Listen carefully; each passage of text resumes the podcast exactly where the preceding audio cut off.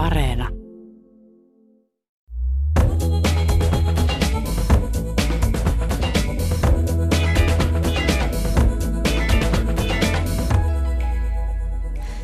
Nyt alkaa Kulttuuri Ykkösen perjantai-studio, jossa kulttuurin ajankohtaisista aiheista ovat keskustelemassa kosmologi Kari Enqvist, ekonomisti Heikki Pursiainen ja kirjailija Tiina Raevaara. Minä olen Pauliina Grym. Lämpimästi tervetuloa mukaan lähetykseen. Kiitos. Kiitos. Moi, Moi hauska olla täällä. Aloitetaan iloitsemalla. Yhdysvalloissa koettiin aikaisemmin tällä viikolla oikea ihme. Siellä senaatti ratifioi Suomen ja Ruotsin NATO-jäsenyyden äänin 95-1. Ja senaatti ei ole ollut näin yksimielinen mistään pitkään, pitkään, pitkään aikaan. Mitä tunteita tämä uutinen herätti teissä? Tiina Raivaara. No onhan se kiva, että tämä USA on tämmöinen lämmin NATO-syli tai vielä tämmöinen niin fallinen syleily on siellä meitä odottamassa. En mä tiedä, ei oikein mitään tunteita. Jotenkin tämä vuosi on ollut kummallinen ja semmoinen, niin kuin, että sitä on joutunut itsestään löytämään kaikkia uudenlaisia pelkoja.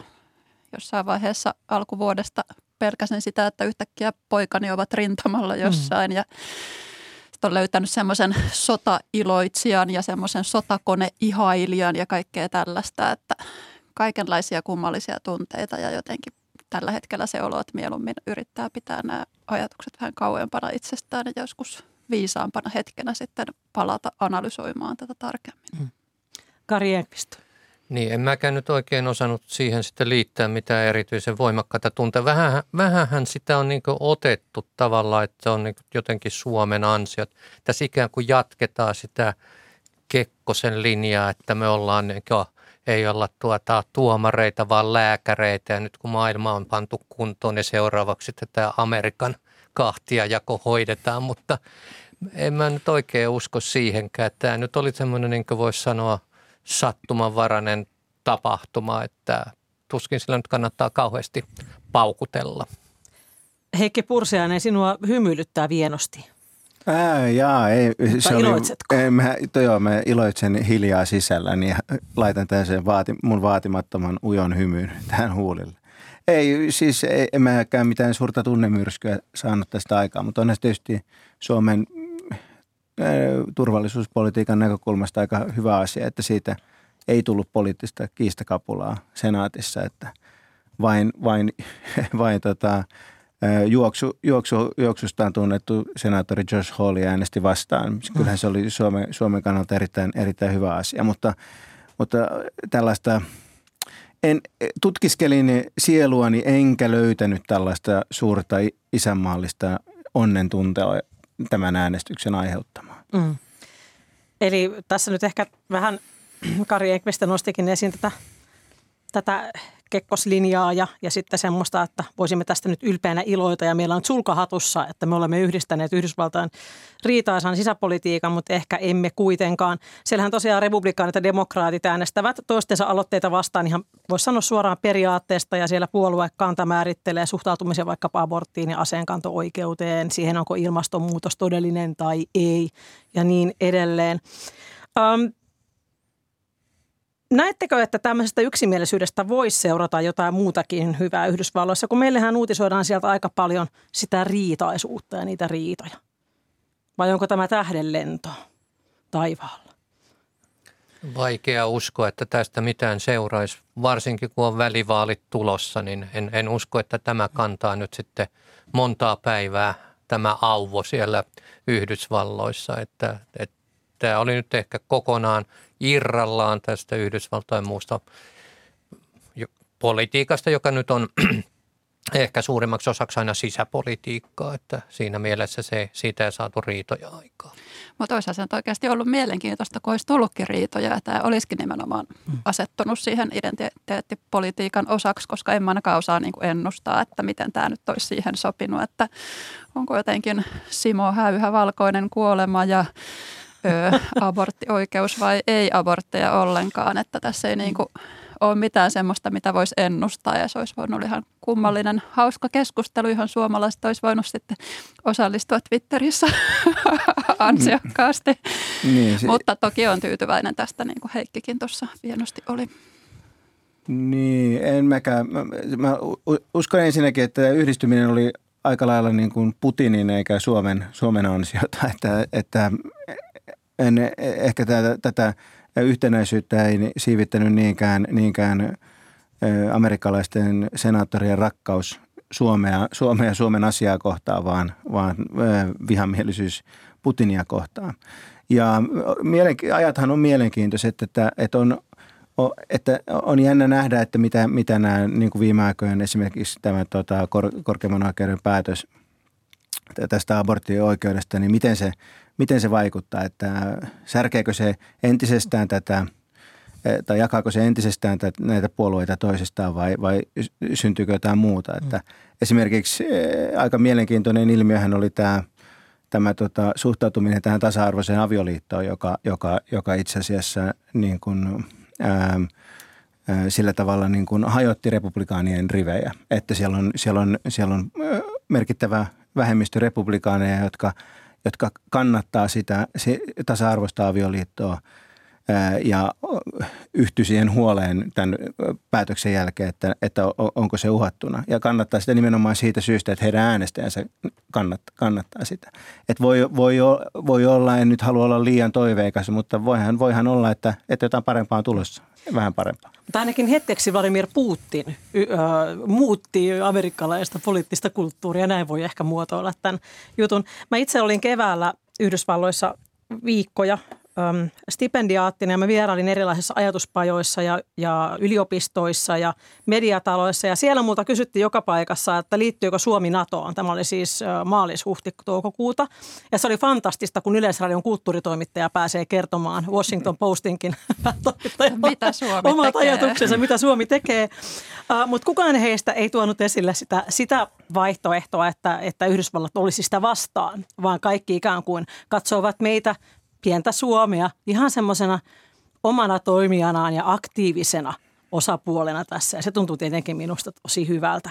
Mutta tätä mä haluaisin kysyä teiltä liittyen liittyen tähän, tähän tuota Ukrainan sotaan ja tähän NATO-kysymykseenkin, niin demokraattien johtaja senaatissa Chuck Schumer kutsui tätä Venäjän aloittamaa sotaa Ukrainassa barbaariseksi, moraalittomaksi ja oikeudettomaksi. Ja Tämä uutisointihan on aika hurjaa. Että et on esimerkiksi kerrottu tässä ihan vastikään, että, että tuota, ukrainalaisia sotavankeja sisällään, sisällään pitänyt vankila oli räjäytetty ja siellä oli kuollut kymmeniä ihmisiä, oli vain kuvia raunioista – Venäjä syytti, että ukrainalaiset itse ovat pommittaneet sen tietenkin jostakin syystä ja ukrainalaiset sanovat, että Venäjä on sen tehnyt, koska he ovat halunneet peitellä kidutusten ja murhien jälkiä, joten he ovat vaan päättäneet sen koko fasiliteetin ikään kuin sieltä posauttaa taivaan tuuliin.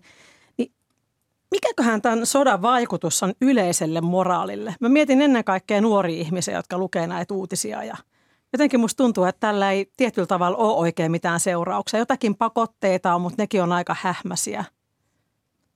Mikä tämä vaikutus on? Mä kyllä oikeastaan ajattelen, että, tässä niin ollaan palattu ehkä jonkun verran semmoiseen vanhakantaiseen eh, moraaliseen politiikkanäkemyksiin. Siis tässä Yhdysvalloissa tämä yksimielisyys joka nyt saavutettiin, on ehkä yksi heijastuma siitä, siis jos nyt hyvin karkeasti yleistää, niin ehkä ennen vanhaan oli, oli niin sanotut liberaalit tai sen tietyllä lailla liberaalit oli sitä mieltä, että voidaan niin neuvotella asioista ja jaetaan etupiiri. Tämä oli semmoista kissingeriläistä politiikkaa.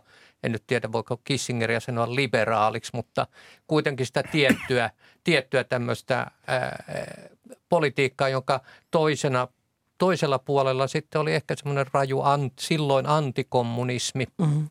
joka perusteli asioita nimenomaan moraalisin peru, perustein, että, että kommunismi on väärän, väärin ja sitä vastaan pitää taistella. Ja nyt musta tuntuu, että Amerikassa on ehkä liikahdettu siihen suuntaan, että nyt vaan ajatellaan, että taas moraalisin perustein.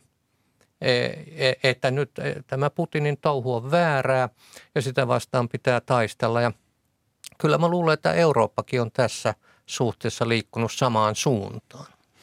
Näen vähän samalla lailla kyllä, että jotain semmoista niin paluuta semmoiselle moraalin hyvin perustavanlaatuiselle kysymyksille, että onko oikein tappaa ja kiduttaa, että hyvin erilaista kuitenkin suhtautumista ja puhetta kuin vaikka silloin Krimin sodan aikaan. Mm. Ja jotenkin vielä siihen USAan, tähän Suomen, Suomen liittymiseen NATOon liittyen, että ää, ainahan Suomi on ihailtu tämmöisenä niin kuin jotenkin sotasankarina pienenä Davidina, Davidina Koljattia vastaan, mutta jotenkin se asetelma, että Suomi kuitenkin toisessa maailmansodassa soti nimenomaan Neuvostoliittoa vastaan mm. ja nyt nimenomaan tämä Neuvostoliittoa vastaan taistellut Suomi halutaan yksimielisesti NATOon, niin on se tavallaan aika symbolinen ele, että juuri sellainen maa sitten halutaan mukaan NATOon ja se tehdään tosi yksimielisesti, kun kuitenkin Suomi nyt ajattelee, että Saksan rinnalla taisteli toisessa Ja Ruotsi sitten jostain muista syistä, koska se Joo, nyt ei taistellut oikein ketään vastaan. se voi sitten valmistaa niitä aseita. Se tuli siinä Suomen nimenomaan mm. sellainen perässä vedettävänä. Niin, ehkä mä en ole ihan niin varma siitä, että tällainen tota, intressiperusteinen realpolitiikka olisi, olisi jotenkin hävinnyt, että, että, että se, itse, itse aion seurata tätä ö, sodan, sodan ja, ja tota, suurvaltapolitiikan kehittymistä niin kuin vähän pidempään ennen kuin julistan, että tämmöinen niin kuin moraalinen, moraalinen niin kuin katsontokanta on jotenkin tullut, tullut takaisin tai, tai korostuu. Että, että uskon, että tässä kun aika kuluu, niin nämä perinteiset niin kuin intressit, intressit niin kuin, e, e, hava, niiden havaitaan edelleen ohjaavan politiikkaa.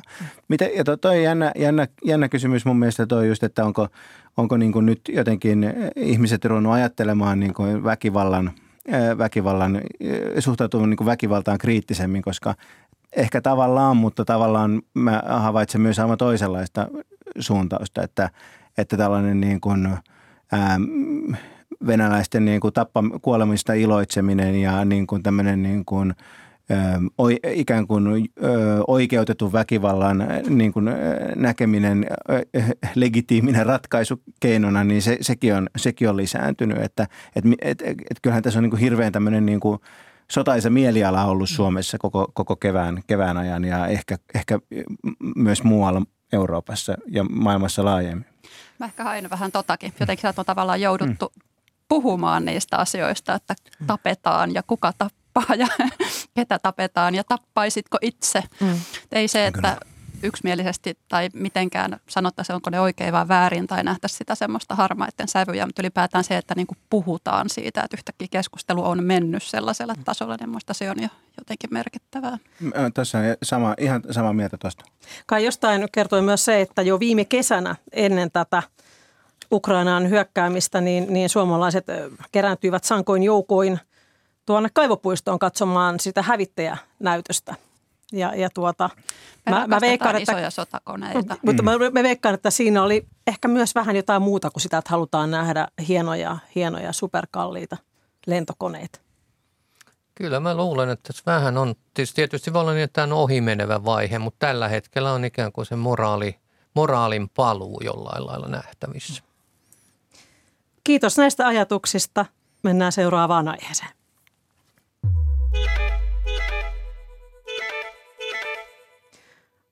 Moraalilla itse asiassa jollain tapaa kai nyt jatketaan. Tässä käynnissä on perjantai-studio. Studiossa ovat kosmologi Kari Enqvist, ekonomisti Heikki Pursiainen ja kirjailija Tiina Raevaara. Tiina, mikä sinun aiheesi on? No, mä ajattelin puhua haaroväleistä, kun ollaan päästy näistä NATO-syleilyistä nyt eteenpäin. Kolmeloikka ja Kristiina Mäkelä käynnisti keskustelun yleisurheilijoiden valokuvaamisesta. Hän piti asiattomana tällaista valokuvaa, jossa kamera kuvaa, ottaa tämmöisen stil- stilkuvan alaviistosta, kun kolmiloikkaa ja loikkaa juuri sitä pitkää väliloikkaansa suorituksessaan. Eli siinä on haarat auki ja kun alhaalta päin kuvataan, niin käytännössä kuvataan sitten jalkoväliä ja kolmiloikkajia kuvataan paljon tällä tavoin.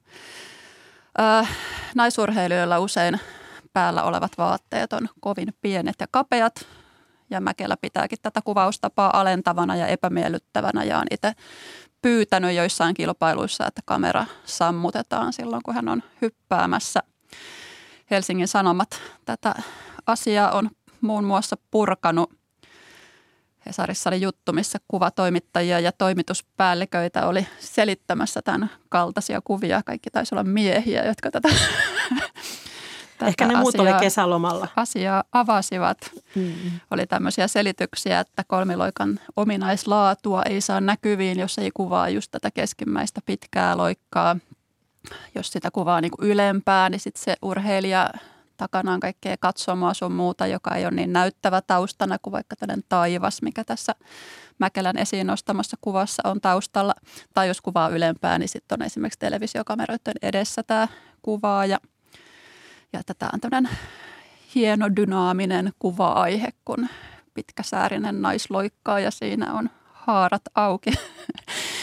Tätä on muassa Maikkarin nettisivuille jatkettu tästä keskustelua – Mulla itselläni kauhean, ei ole mitään kauhean selkeää mielipidettä, miten tähän pitäisi suhtautua. Ensin tulee sellainen vanhakantainen ajatus, että voisiko sitten vaan laittaa enemmän vaatteita päälle, kun siellä hyppii.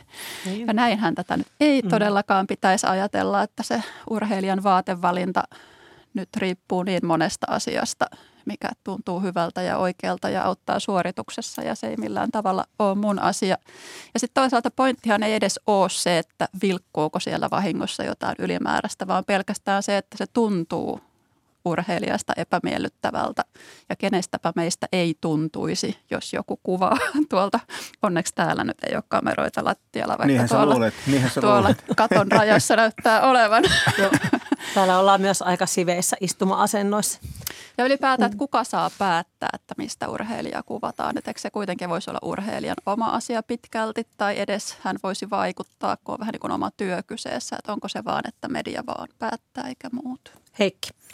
Niin siis Kuka var, päättää? varmasti se näin on, että, että siis lähtökohtana täytyy tietysti olla sen urheilijan, urheilijan niin kuin, ö, tunne siitä, että hän on, hän on niin kuin, hänen yksityisyytensä ja ö, fyysinen koskemattomuutensa on turvassa siellä, siellä kilpailuissa ja mahdotonta niin kuin mun lähteä arvioimaan, väittämään vastaan tietenkään tälle urheilijalle itselleen, että, että hän, hän on nyt täysin, täysin väärässä, väärässä tässä, että – et tota, et se, se, se varmaankin, varmaankin täytyy, olla, täytyy olla lähtökohta, että urheilu, urheilu on viihde, viihde tai, taiteilua ja, ja sen pointti on se, että ihmiset näkee sitä ja sitä urheilijaa kuvataan, mutta tietenkin tämä täytyy tapahtua sellaisissa rajoissa, että, että se ei urheilijasta itsestään epä, epämiellyttävää katsoin sen kuvan kyllä ja, ja siis täytyy sanoa, että mulla niin kuin, se on varmaan juuri tämä mun miehinen katse, että mä en niin kuin havainnut ollenkaan siinä mitään, mitään pahaa. Se oli siis Joo, tai semmoista, että mulla ei tullut mitään, mun, niin kuin, ei tullut mitään semmoisia ikäviä mieleyhtymiä siitä, mutta, mutta sen, sen sanon tietenkin, että se on, se on urheilijan oma, oma asia ja urheilijan, urheilijan koskemattomuus on, niin kuin tietysti perustuu hänen omaan arvioonsa. Kari Ekvist. Niin, mä oon kyllä aika lailla samalla linjoilla, e, että tuota, jos hän tuntee olonsa epämukavaksi, niin sitten meidän täytyy jotenkin kuunnella tai valokuvaa ja pitäisi kuunnella häntä, mutta siis mäkin katson sen kuvan ja, ja totta, siis musta se oli hieno kuva, se mun täytyy sanoa, että se oli niin noin sommittelun puolesta ja muuta. Siinä tos, todella niin tuli semmoinen voima, ilmalento, sen hypyn semmoinen valtava pituus ja vielä kun se on niin taivasta vasten, niin noin niin tämmöisenä kuvana se oli musta valtava hieno. Mä, mä ymmärsin sitten, että, että samantapaisia kuvia otetaan sitten myös miehistä. En, en tiedä pitääkö paikkansa vai ei, mutta voin hyvin kuvitella, että siinä on tämä ihan pelkkä kuva journalistinen aspekti, että et, et, et mitä siihen nyt muuta voi lisätä sitten. Et ei, ehkä kaikessa ei aina ole kuitenkaan niin kuin, e, tota, motiivina pelkästään se, että nyt pääsee tirkistelemään niin naisten jalkovälejä, vaan että niillä voi olla myös muita, muita aspekteja siinä mukana. Mutta Mutta tässä on tietysti taustalla tämä niin kuin juttu siitä, että koko, koko niin kuin länsimaisen kulttuurin historian ajan niin, niin naisen vähäpukeista tai alasonta ruumista on ikään kuin to, käytetty tämmöisenä. To, niin kuin, kyllä, kyllä. Tämän, tämän toki niin, tiedämme. Niin. Olemme lukeneet siitä lehdistä ja niin edelleen, että, mm. että näin se tietysti on, mutta että, että, että tämä on ehkä semmoinen monisyinen kysymys ja niin kuin Tiinakin ehkä sitten viittaa tämmöiseen, että, että on hyvin vaikea nyt päättää sitten, että mitä tässä pitää ajatella kuin muuta, että jos mm. tätä urheilijaa se häiritsee, niin sitten pitäisi kuunnella häntä. Ja tähän liittyy myös tietysti kaikkiin näihin muihin urheilun tämmöisiin pukeutumis kohuihin. Muutama vuosi sitten oli rantakäsipalloilijoiden kohdalla löytyi tämmöinen sääntö, että naisilla pitää olla tosi pikku pikku bikinit päällä, mm. kuinka hän oliko se jopa pari senttiä, mitä piti olla tuo bikinin alaosan mm. korkeus tuossa. Ja miehet sai sitten olla suht pitkissä löysissä sortseissa ja paidoissa. Se on nyt muuttunut se sääntö. Mun viime syksynä muuttui, että nyt saa olla puolipitkät trikoot ja toppi, joka saa peittää myös vatsan, mutta edelleen vaatteen pitää olla tiukka naisilla. Miehillä ei tarvitse olla tiukkaa.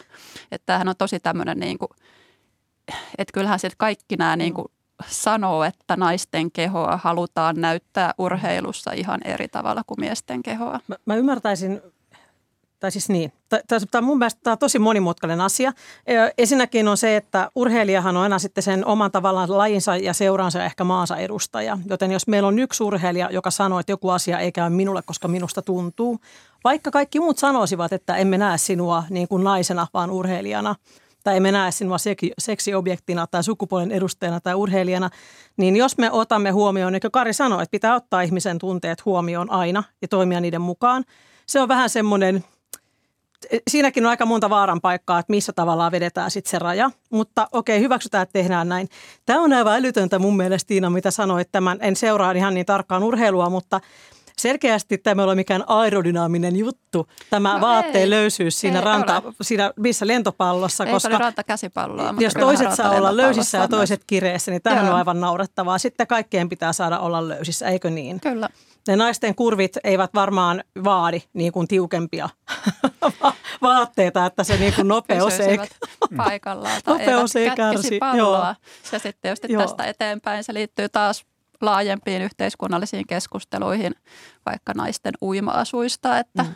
saako olla yläosattomissa tai saako toisaalta uida kauhean peittävässä. Että Ranskassahan oli joskus tämmöinen keskustelu jossain kaupungissa, että oikein kiellettiin, että tämmöisessä niin kuin peittävässä nyt käytän varmaan ihan väärää termiä, mutta jotenkin tässä bur- niin, burkiinissa mm. Mutta nyt me ei puhuta ammattiurheilusta. Ei puhutakaan, mm. mutta siis tämmöiseen niin kuin yleiseen mm. keskusteluun niin, naisen kehosta kyllä. ja sen näyttämisestä. Mä ajattelen ehkä niin, että, että Kari sanoi, että se oli hieno kuva. Munkin mielestä oli hieno kuva. Ja mä en itse kiinnittänyt, tai ainakaan en tunnusta tai tunnistanut, että olisin alkanut tiirata sitä juuri sitä niin kuin haarovälin osaa. Ja siinä se vaate pysyy hienosti paikallaan. Mutta voin kyllä käsittää, Katsoit että... siis, pysyikö vaate no, paikallaan? Et, eli katsoin, että se vaate oli siinä paikallaan.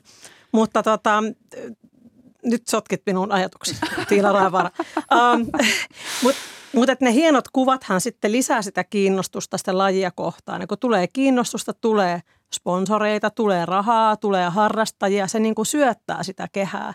Ja varmaan aika moni sellainen ihminen, joka on ajatellut, että – naisten urheilu on jollain tavalla tylsempää tai huonompaa kuin miesten, niin valitettavasti on mennyt katsomaan niitä matseja ja otteluita sen takia, että siellä on just niitä vähäpukeisia naisia. Tämä voi olla yksi aika tyly tosiasia. En mä tiedä, pitääkö tämä paikkansa, mutta ehkä ainakin takavuosikymmeninä näin on ollut. Mutta aika iso ajatusloikan yksilö joutuu tekemään, jos se joutuu ajattelemaan niin, että minun täytyy nyt haaravälin niin, näyttää tässä kuvassa, jotta lajille tulee nuoria harrastajia. Eikö sitä voisi, että ne, jotka haluavat, niin heidän kuvia voisi käyttää niin kuin tavallaan jatkuvasti, että pitääkö joka kisasta ottaa uudet kuvat, kai pitää, koska voittajan kuvathan pitää tietenkin aina julkaista. Siis mä uskon, että urheilun katsomisen yksi merkittävä motiivi on se, että siinä katsotaan kauniita ihmisiä kaikista sukupuoli, olipa sukupuoli mikä hyvänsä, niin, tota, niin e, tekemässä niin kuin vartalollaan hienoja, hienoja suorituksia ja kamppailemassa ja, ja niin kuin näin, niin kuin, sen täytyy olla yksi selitys, koska ilman sitähän urheilu on aivan äärettömän pitkävetäistä katsottava. Mutta sitten toisaalta miehiä peitetään enemmän urheilussa ja miesurheilu saa enemmän rahaa, että semmoista niinku suoraa linjaa ei, ei varmasti, ole niinku ei varmasti, varmasti ei, missään tapauksessa ei kannata sitä, että on niinku erilaiset vaatesäännöt miehille ja naisille. Enkä kiistä, etteikö naisurheilussa saattaisi olla enemmän tätä piirrettä, mutta kyllä mä uskon, että niin kuin minkä tahansa urheilu, vaikka miesten jalkapallonkin niin kuin yksi keskeisistä viehätyksistä on siinä, että siinä on erittäin kauniita, erittäin taitavia ihmisiä tekemässä jotain huippu, huippusuorituksia. Joo, jos mä oon ihan samaa mm. mieltä, ajattelin myös näin, että siis kyllähän siihen urheiluun liittyy se estetiikka, mm. tämmöinen kehollinen estetiikka ja ehkä sitten pienesti – pienesti myöskin joku eroottinen dimensio siinä on, paitsi painissa. Mutta... Meinasin just sanoa, että juurikin painissa olette nähneet Mutta siis monessa, mon, monessa urheilussa on, on nimenomaan tämä tämä esteetti, niin. estetiikka. Siis jo ihan ajatellaan tuota antiikin mm. ajoista, kun siellä on niin tehty patsaita, jossa on kiekon heittäjä. Ei siinä ole, siihen ei ole niin kirjattu, että montako, montako metriä lens lekaan, että, vaan siinä on se Tämmöiset keho, joka on... oli hänellä. Niitä on kyllä myöskin painista tehty. Että antiikin kreikkalaiset olisi ollut eri mieltä tästä painin estetiikassa sun kanssa, Kari. Kyllähän painin, mutta pitäisi ammunta.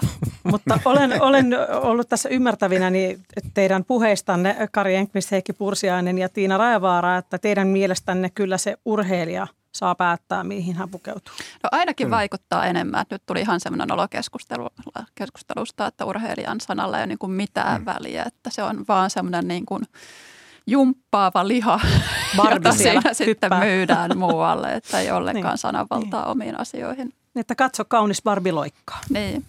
Kiitos aiheesta Tiina Raevaara. Olkaa. Käynnissä on Kulttuurikkasen perjantai-studio, jossa on puhuttu Natosta ja urheilujournalismin kuvahaasteista. Minä olen Pauliina Krymme kanssani täällä studiossa ovat Heikki Pursiainen, Tiina Raivaara ja Kari Enqvist. Kari Enqvist, mikä on sinun aiheesi tänään? Tekoäly. Siitä on nyt ollut hiljattain juttuja, monenlaisia juttuja lehdissä ja, ja muuallakin. Yksi esimerkki oli tämmöisestä robotista, tämmöisestä koiran näköisistä roboteista, jotka, jotka tuota, oppivat vähän niin kuin koiran pennut ensin sätkii siellä selällään ja vinossa ja niin edelleen ja sitten oppivat nousemaan tota, kävelemään. Ja kun puhutaan tekoälystä, niin, niin tota tässä, niin kuin, mitä mä nyt sillä tarkoitan, on tämmöinen niin kuin, tietty algoritmi, joka on tämmöinen, jota kutsutaan hermoverkoksi tai ehkä oikeammin neuroverkoksi, joka oppii ja jota ei ole siis sillä lailla – suunniteltu niin kuin tämmöinen normaali tietokone on suunniteltu, että se suorittaa vaan sen, mitä suunnittelija tai koodaaja on sinne pistänyt, vaan nämä hermoverkot, neuroverkot pystyy, pystyy kehittymään ja ne suorittaa asioita, joita niin ei ehkä se niiden rakentaja tai suunnittelija mm-hmm. ole pystynyt ennakoimaan. Että tässä on niin tämmöinen suuri merkittävä ero, että, että tekoäly on, on tässä mielessä nyt sitten jollakin lailla vähän enemmän kuin pelkkä lineaarinen kone. Ja, ja siitä tietysti nyt sitten kauheasti keskustellaan myös, että e, voi, voiko tällainen e, tekoäly tulla sitten itse tietoiseksi kuin mm-hmm. näillä, näillä koirilla, jota nyt tässä sitten opeteta, jotka oppivat itse, niin niillä oli myös sitten erilaisia sensoreita, joilla ne pysty sitten seurailemaan omaa toimintaansa, kävelyä ja muuta ja tällä tavoin tulemaan, tulemaan niin tuota, jossain mielessä tietoisiksi itsestään, toiminnastaan. Ja tämä on nyt sitten herättänyt monenlaista huolta, pelkoa ja niin edelleen ja kysyn, että pelottaako teitä? Herään keskellä yötä usein pelkäämään tekoälyä. No en. Siis kyllähän tämä nyt on semmoinen tosi, tähän liittyy hirveän paljon kaikkea skifikuvastoa, mistä mm-hmm. usein ihmiset alkaa purkaa tätä tekoälyä. Just luin tekoälytutkija professori Teemu Ruusin haastattelun, missä hän valitteli just tätä, että aina kun antaa haastattelun tekoälystä, niin toimittaja tai kuvatoimittaja on ensimmäisenä laittamassa sinne Terminaattorin kuvan. Arnold Schwarzenegger, kyllä. Hän on kieltäytynyt antamasta aina haastatteluja, jos niihin laitetaan Terminaattorin kuva. Että tässä on paljon semmoisia niin kuin odotuksia ja epäluuloja, jotka kumpuu ihan muusta kuin oikeasta tekoälytutkimuksesta. Sitten kauhean paljon siitä keskustelusta uhrataan just tämmöiseen johonkin robotteihin ja robottien tekemisiin ja toimiiko ne eettisesti ja voiko ne tappaa meitä, onko niillä lupa siihen, vaikka oikeastihan niin kuin tekoälyn sen niin kuin suurimmat vaarat toistaiseksi on ehkä siinä, että miten ne erottelee meitä vaikka verkossa, mitä ne antaa meidän nähtäväksi. Mm-hmm minkälaisiin algoritmeihin ne ohjaa meille luettavaa, minkälaisiin kupliin ne meitä ohjaa tai johtaako se jonkin yhteiskunnalliseen syrjintään.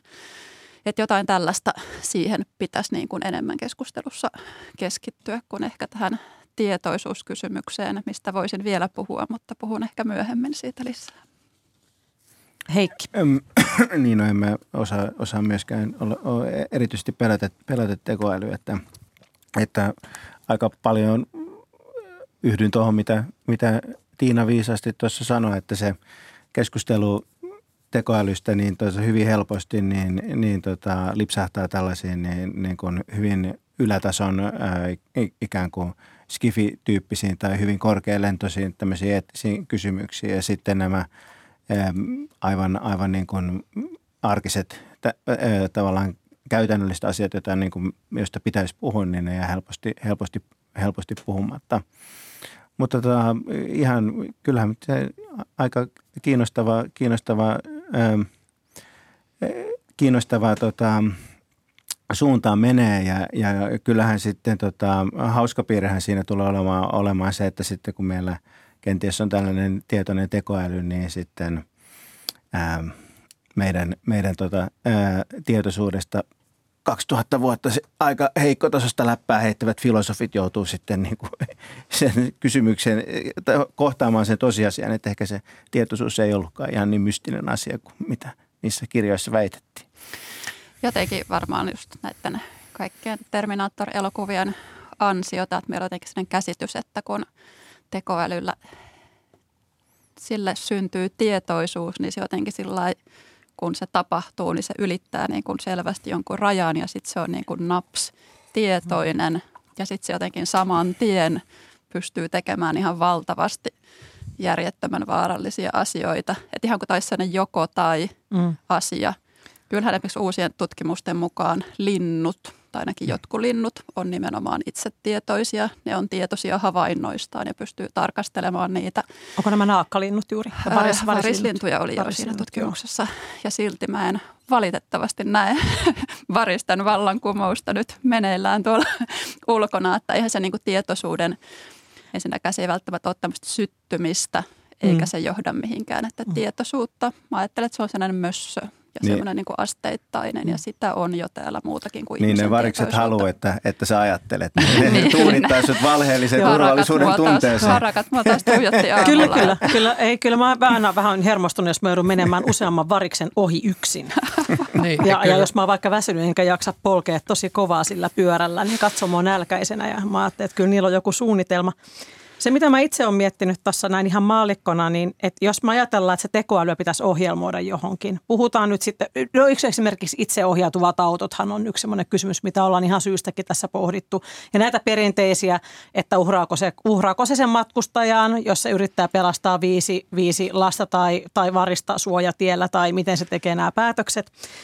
Niin mä mietin, että silloinhan meidän pitäisi tietyllä tavalla niin kuin kirjoittaa ja paljastaa meidän kulttuurit ja tavat ja arvot ja tavallaan ne niin kuin hierarkiat, että mikä meille on tärkeää.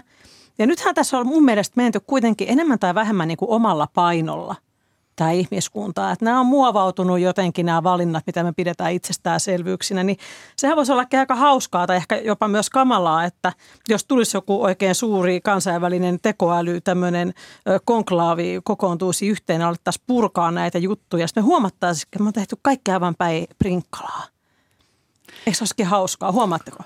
Saatteko kiinni tästä, Saan, mitä ajattelee? on kyllä tosi hieno ajatus. En ole tolleen pohtinut, että meillähän toki on lait ja kaikki käytännöt, mutta siis se, että me jotenkin oikeasti isommin sanotettaisiin moraalimme, että miten se niin kuin on tällaisissa laajemmissa niin. kysymyksissä. Niin aika vähän sellaisia tilanteita on. tulee, missä niin Mut Mäkin tehty. kyllä oikeastaan ajattelen niin, että tämä, tämä keskustelu just helposti niin linkoutuu tuonne jonnekin äh, tangenttia pitkin kummallisiin sfääreihin, jossa... Ja... Pelastaisitko vanhuksen, jolla niin, no, ansiokas ura nyt vaan? Mi, miksi tämä on erityisen polttava kysymys tekoälylle, kun sama kysymys voidaan esittää äijälle, joka ajaa tuolla sitten sillä mm. priuksellaan tuota pitkin teitä. Että eihän tämä nyt ole jotenkin se niin kulminaatiopiste, johon tämä loppuu. Ja samoin mä, niin se on jotenkin ihan selvää, että tietoisuus on joku semmoinen – jatkumo, että jos nämä koirat nyt tulee, robottikoirat tulee vähän tietoisimmaksi, että mitä ne tekee ja pystyy vähän suunnittelemaan, mitä kannattaisi tehdä, niin ei se nyt tarkoita sitä, että joku aamu, kun sinne tutkijat menee laboratorioon, niin kaikki tulee ja kusee kintuille ja, ja ottaa valla. Mutta et, et jotenkin musta tässä on se, että siis se ymmärrys siitä, että mikä on tekoäly, on, on aika niin kuin – vähäinen. Et siis tekoäly on, on algoritmi, joka oppii ja joka laskee ihan valtavan nopeasti. Ja se, mikä mua huolestuttaa paljon enemmän kuin mitkä puheet tietoisuudesta ja muuta, on se, että tekoäly kun ne nyt nopeasti kehittyvät, ne, ne tulee syrjäyttämään monet monet työt, mitä ihmiset tekee mm. ja monet työpaikat. Se on, se on niin aivan itsestään selvää. Eikö kirjanpitäjät mm. ala olla kanssa liipa, liipasimella niin kuin No siis tässä on niin lääkäreitä muut myöten tota, kaikki, että ehkä jopa kirjailijat saattavat joutua tuota. En usko, ei tällaista nerokasta ei. juttua. Koira koirina ja kirjailija kirjailijoina. Niin, tuossa oli monta hyvää, hyvää juttua, että sit esimerkiksi että just näitä tämmöisiä niin kuin ihmishenkien punnintaa, niin sitähän joudutaan tekemään jättimäisessä mittakaavassa koko ajan, kun terveydenhuoltoa ja, ja resurssoidaan ja päätetään verotuksesta ja muusta. Ja, ja se se on niin kuin Pauliinan suuntaan se, että, että ja aivan, aivan jatkuvasti niin kuin sieltä pystyy löytämään sellaisia kohtia, missä, missä kaikki tehdään aivan väärin ja takulla ei noudateta mitään johdonmukaista semmoista moraalista prioriteettijärjestöä. Jos me katsotaan koko meidän – niin kuin vaikka poliittisen järjestelmän toimintaa, niin se ei takulla noudata mitään johdonmukaista niin kuin moraalista niin kuin mm-hmm. prinsiippijärjestelmää, josta ne kaikki päätökset voidaan, voidaan johtaa, vaan se on, se on, se on jotain, jotain, jotain aivan muuta. Ja, ja Kari on just kanssa siinä oikeassa siinä, että, että miksi ihmeessä nämä niin kuin kysymykset jollain tavalla niin kuin liittyy siihen niin kuin tekoäly, tekoälyyn. Mä, mä en myöskään sitä, sitä ymmärrä, koska me, me yhteiskuntana ja yksilönä aivan koko ajan tehdään tämmöisiä kompu, komputaatioita, ihan oli tekoälyä, tekoälyä älyä, älyä tai ei. Että jotenkin niin kuin, ää, se on itse asiassa ollut, ollut sellainen turhautumisen aihe tällaiselle mm, hieman liikaa erilaisia aksiomaattisia järjestelmiä rakastavalle ihmiselle juuri tämä, tämä asia, että, että, että meidän toiminta yhteiskuntana niin, niin tota, niin tekoälyä ei, niin ei, ei niin kuin, e, e, toimii, toimii tavallaan täysin epäjohdonmukaisesti siinä suhteessa, että, että tu, tuolla me arvostetaan tätä ihmishenkeä näin paljon, mutta tuolla me arvostetaankin sitä, sitä, sitä, sitä paljon vähemmän. Ja tämä keskustelu on tietysti, niin kuin, onhan se hyvä, jos se tekoäly kirvoittaa tällaisen keskustelun, mutta, mutta et, ei, ei se niin kuin ole jotenkin täysin käsitteellisesti niin kuin uudenlainen juttu. No pitäisikö tekoälystä jotenkin kouluttaa ihmisiä, koska sehän on aihe, mistä esimerkiksi mun peruskouluaikana on kyllä yhtään mitään puhuttu. Että tavallaan sellainen niin perustieto, niin sellainen puuttuu kokonaan, että sit sitä niin kuin jotenkin oppii elämässään lukemalla ehkä jonkun lehden joskus ja katsomalla Terminator-elokuvia. Katso Kari Ekvistin ilmettä. Miten saisi paremmaksi semmoisen no, niin siis se ongelmahan varmasti on se, että nyt tiedetään hyvin vähän ja koko ajan se, tämä ala menee eteenpäin ja eteenpäin. Et kun kolme vuotta sitten joku sanoi, että no tätähän ei kukaan muu kuin ihminen voi tehdä mm. koskaan, niin kuluu kolme vuotta, kun se tekoäly jo sen tekee. Mm. Että et, tämä on se, musta se ongelma, ja, ja tota, tai en mä tiedä onko se ongelma, mutta tämä on se fakta. Eli mm. emme emme pelkää nyt näitä robottikoiria, vaan, mutta vaan pelkäämme tuota, variksia. Pelkäämme myös sitä, että työpaikkoja katoaa, mutta ehkä voimme iloita siitä, että ruokahävikkejä voidaan saada vaikkapa pienemmäksi. Kiitos tästä aiheesta Kari Ekvist.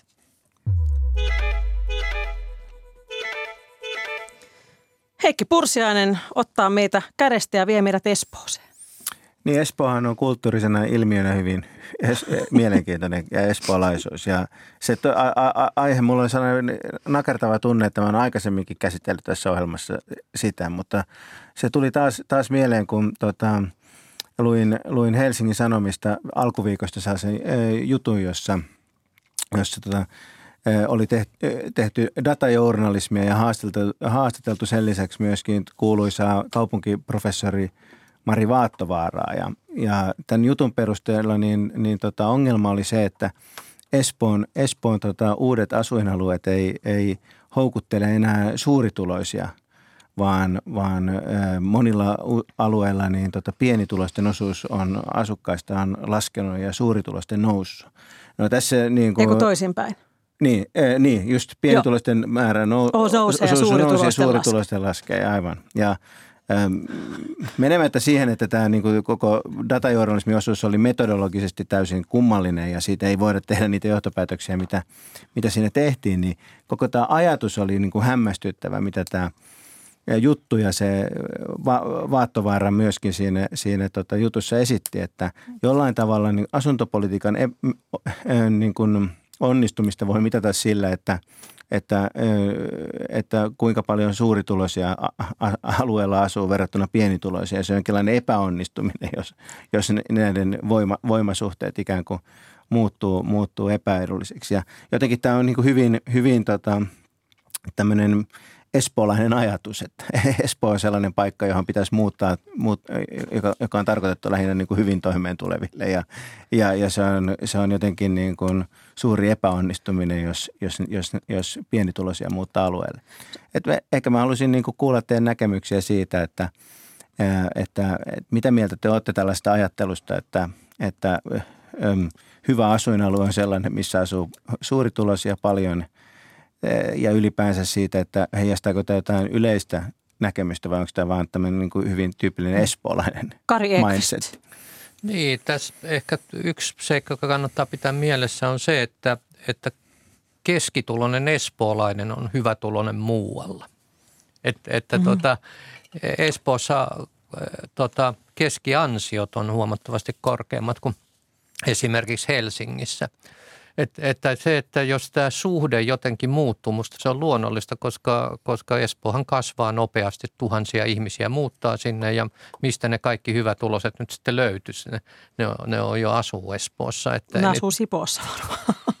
et, et siinä mielessä, Helsinki. Siinä mielessä mä en nyt näe tätä suurena ongelmana tai ihmeenä, mutta tietysti se on aika luonnollista, että jokainen kaupunki ja kunta haluaa alueelleen mahdollisimman paljon, mahdollisimman hyviä veronmaksajia, jotta pystyy sitten hoitamaan kaikki velvoitteensa. Eikä ollut niin, että itse asut Espoossa? No näin, näin. On. Mä asun Keravalla, niin kuin olen monta kertaa sanonut, ja ihan samaa keskustelua käydään siellä. Sitä on tietty kansan osa tai tietyllä tapaa maailmaa katsovat ihmiset, jotka on sitä mieltä, että pitäisi rakentaa vaan hyvätuloisille, mm. että pitäisi rakentaa vaan omakotitaloja. Tai paras, minkä näin jossain kerava keskustelupalstalla, että pitäisi aina kaavoittaa kaikkeen kaksi autopaikkaa. Tällä tavalla jotenkin karsittaisiin huonotuloiset ja opiskelijat ja maahanmuuttajat ja kaikki sitten muuttajien joukosta. Ja itse asiassa samaa keskustelua käydään myös Sipoossa, että on mm. sitäkin keskustelua seurannut. Uh, näinhän tämä asia nyt ei tietenkään ole. Ihmiset on opiskelijoita ennen kuin niistä tulee hyvätuloisia ja ne on yksinhuoltajia, vaikka ne olisi hyvätuloisia joskus myöhemmin tai olisivat olleet ja ihmiset muuttuu ja kasvaa ja elämäntilanteita on paljon. Espoon kohdalla ajattelen, että se on käynyt toistaiseksi semmoista viivä, viivästystaistelua. Espoon laaja mm-hmm. kunta, missä on ollut paljon luontoa ja ne asutuskeskukset on sinne niin kuin jakautunut ja siellä on ollut varaa ajatella niin, että tehdään nyt tämmöistä pientaloaluetta vielä tähän näin. Ja nyt kun sinne liikenneyhteydet paranee ja jotenkin ihmisiä tulee, niin sitten se niin väistämättä muuttuu ihan samanlaiseksi kehä kolmosen ja kehä ykkösen välimaastoksi kuin kaikki muutkin seudut on.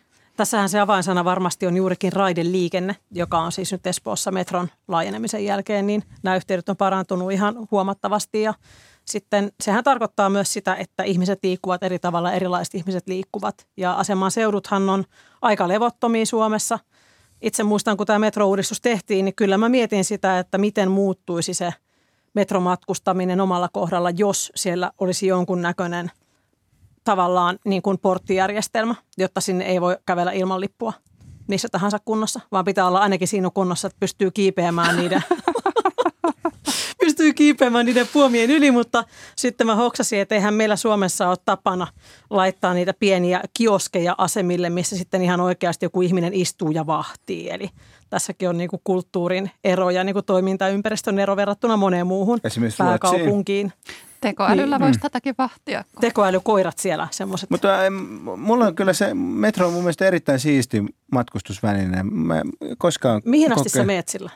Öö, Tämä on kysymys, mikä... öö, Siis idän öö? Kyllä, mä on, me, kyllä mun on tiedetty menneen, niin kuin joskus jopa, jopa, jopa Kulosaareen saakka. Kontulaan asti, mutta, siis, mutta yleisin väli on tietysti Herttoniemi, äh, Herttoniemi ja keskusta tällä, no niin. tällä hetkellä. Sinä, ja Heikki, tiedä, ostoksille- mistä sinä puhut. Niin, ja niin, siis, niin ehkä, ja ehkä, ehkä en, en, en, en, en tiedä, mutta olen, olen kyllä seikkailu kummankin metrohaaran, öö, kymmeniä kertoja kummankin metrohaaran itä, itäisimmissä kolkissa. Mutta ehkä, ehkä jos mä saan laajentaa tätä vähän, mm. niin kun mä mietin tätä, mun mielestä oli hyvä aihe Heikki, mm. mutta mä oon ihaillut tai ihailu ja ihmetellyt eri kaupunkien ja kuntien mainoksia, missä he koettavat houkutella ihmisiä muuttamaan he, heillä, heidän, niin kuin, äh, heidän, tuota, heidän alueilleen. Ja, ja en ole yhtäkään sellaista mainosta nähnyt. Mä kirjoitin tänne tämmöisen esimerkkitekstin, että hei sinä monisairas työkyvytön, jonka lapset tarvitsevat erikoissairaan hoitoa ja lastenpsykiatriaa ja tarvitset kaiken näköistä tukea olemiseesi ja asumiseesi, muuta meille. Et kyllähän niissä aina, mä muistan Lahti esimerkiksi, siellä oli iso kampanja muutama vuosi sitten ennen koronaa, niin heillä oli semmoista, että muuta meille upeat äh, ulkoilumahdollisuudet, voit täällä liikkua ja sportata aivan niin kuin takapialta lähtee fantastiset ulkoilumahdollisuudet, kuitenkin nopeasti voit pyrähtää sinne niin kuin hyvään toimistotyöhösi ja kaupungin Terveille keskustaan. ja. Joo, ja sitten siinä, sitten, niin mun mielestä kuvissa oli tätä mun muistikuva, mutta että semmoinen äh, valkoihoinen kaunis pariskunta, jolla oli kauniit terveet lapset siinä jotenkin hyväkäytöksisesti siinä puhtaina olivat siinä kaikki kuvassa ja sitten ihanasti Lahden joku maisema avautui siitä varmaan omakotitalo ikkunasta järvellä, missä näkyi sitten joku kaupun, vähän kaupunkia takana, niin olihan se aika poissulkevaa. Tämähän on niin kuin sellainen järjestelmätason ongelma myös, että, että meillähän pitäisi olla siis valtion, valtion tulontasausjärjestelmä pitäisi olla sellainen, että kunnilla ei synny tämmöisiä niin kuin kannustimia öö, kamppailla, kamppailla tuota, hyvistä veronmaksajista. Eli, eli se, se ongelma on se, että jos meillä on sellaisia sosiaaliturvaa ja julkisiin palveluihin liittyviä systeemejä, jotka, jotka niin kuin tekee kunnan, jotka harrastaa kunnan sisäistä tulonjakoa, niin silloin syntyy niin kuin automaattisesti tietysti kannustin hankkia sinne ni- niitä maksajia mieluummin kuin niitä, niitä maksettavia. Mutta tätä, tätä vastaanhan voi siis toimia, toimia valtio sillä tavalla, että se, se tasaa, tasaa niin kuin valtionosuusjärjestelmän kautta näitä menoja. Jos valtionosuusjärjestelmä tois, toimii e- täydellisesti, niin silloin tämmöisiä kannustimia ei synny. Mutta tietenkään se ei mm. toimi tällä Meillähän tavalla. Ehkä se tekoäly voisi auttaa meitä järjestelmä tässä. olemassa, jossa siirretään, niin Espoolainenhan maksaa monta tuhatta vuodessa niin Mm. rahaa, jotka siirretään johonkin muualle. Että tot- tulee meille. No Sieltä siihen Espoosta lypsetään matkalla varmaan. M- mutta tota, en mä usko, että on nyt olemassa mitään semmoista täydellistä systeemiä ja minkä takia nyt pitäisi olla sille, että kaikissa, jokaisessa Suomen kolkassa pitää sitten niin asukasprofiili olla täsmälleen sama. Mihin, mihin se perustuu? Tämä on joku tämmöinen ehkä Annikko Saarikon, Annikka Saarikon unelma, mutta tuota mä luulen, että käytännössä sitä ei, ei, Ei, voi ei saavuttaa. ei, eikä pidäkään. Siis se, se, että miksi meillä on kuntia, on se, että ihmisillä on erilaisia preferenssejä ja ne Niin, nimenomaan. asua eri paikoissa. Mutta tässähän ei ole kysymys siitä, että, että niin ihmisten preferensseistä, vaan tässä on kysymys siitä, se, että meidän verotus ja sosiaaliturva ja julkispalvelujärjestelmä luo tämmöiset keinotekoiset kannustimet yrittää mm. houkutella niin sa- sanottuja hyviä veronmaksajia kuntaa, vaikka, vaikka tietenkin yhteiskuntana me halutaan, että, että myös pienituloiset saa asua siellä, missä ne haluaa. Kyllä. Viimeinen kysymys tässä, tässä lähetyksessä. Toivon on lyhyitä vastauksia. Tämä voi olla helpoimmasta päästä näistä tänään kuuluvista kysymyksistä. Aika lailla päivälle 40 vuotta sitten, toinen päivä elokuuta vuonna 1982, presidentti Mauno Koivisto leikkasi poikki nauhan Rautatien torin kompassitasolla Helsingissä. Helsingin metro avattiin virallisesti. Mikä on ollut sinun mukavin ja paras muistosi Helsingin metrosta, Tiina Raivaara? Mulla ei ole mitään mukavaa muistoa Helsingin metrosta. Ei ole huonojakaan, ihan pelkkiä neutraaleja muistoja Helsingin metrosta. Aina on tuntenut itteni kahden aikuiseksi, kun on siellä mennyt, koska jotenkin kun on lapsuuden elänyt muualla, niin sitten kun siirtyi itse liikkumaan Helsingissä ja käyttämään metroa, niin tuntui tosi vanhalta. Lämmöllä muistelen Prahan metroa, jota joskus osasin käyttää paremmin kuin Helsingin metroa. Oo. Se siitä. Joka on ehkä vähän suurempikin kuin meillä. Oli Kar- kuule monessa kerroksessa välillä niitä Oi, tasoja. metropolimeininki. No ei Kari mullakaan mitään semmoista ihmeellistä suhdetta sen metro, että sehän on hirvittävän vaikeasti tulkittava se metrokarttakin jo, että se, se niin asettaa rajoituksensa. Että, mutta siis Espo, Helsingin. Niin. Maailmankaikkeuden ensimmäiset sekunnit olivat paljon selkeämpiä kuin Helsingin onhan, onhan Espoossa ne uudet asemat, monet on aika hienoja ja ehkä mäkin voin mm. sitten sanoa, että semmoinen kaikkein mielenkiintoisin muista mulla puolestaan metrosta on Clash Coaster, jossa vissi on maailman kolme kolmanneksi vanhin metro, joka on, joka on semmoisen kummallinen, se on niin hobiteille suunniteltu, että se on valtavan pienet, tai siis valtavan pienet, hirvittävän pienet ne junat, jossa tuntuu, että minäkään pysty seisomaan pystyssä kumartumatta. Niin, mulla, pal- mulla, mulla on hyvin emotionaalinen suhde Helsingin metroon. Mielestäni on ehdottomasti paras kulkuväline ja, ja kun on kerran metron varressa – asunut, niin on erittäin vaikea muuttaa enää inferioristen kulkuvälineiden, kuten raitiovaunujen ja bussien niin kuin varrelle. Mutta varmaan jos pitää joku oikein rakas muisto tehdä, niin on se, että lapsena kun asuin itse Kouvolassa, niin, niin silloin 80-luvun alussa, niin tota, kun metro oli – uusi ja jännittävä, niin mummoni vei minut niin kuin varta vasten metroajelulle. Ja, Oi! Ja, ja sitten oli kyllä käynyt niin Lontoon metrossa silloin, mutta, tämä, mutta oli se silti, silti, silti jännittävää. Nyt kun mä katson Heikki sun tuota lakkia, niin siinähän on vähän tuommoinen metron oranssi. Kyllä, se on ehdottomasti se on mun metron kannatus. Hurraa, 40 vuotta lakki. Niin, vai vi, paljon se oli? 50, 40, 40 vuotta, niin just. kyllä. Lämmin kiitos teille seurastanne ja ajatuksistanne Tiina Raevaara, Heikki Pursiainen ja Kari Enqvist.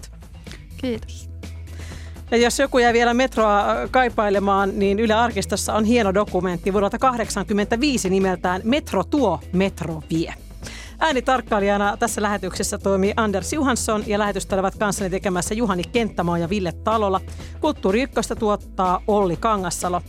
Yle Areenasta löydät tämän ja aikaisemmat Kulttuuri Ykköset. Minä olen Pauliina Krym. Oikein hyvää viikolla.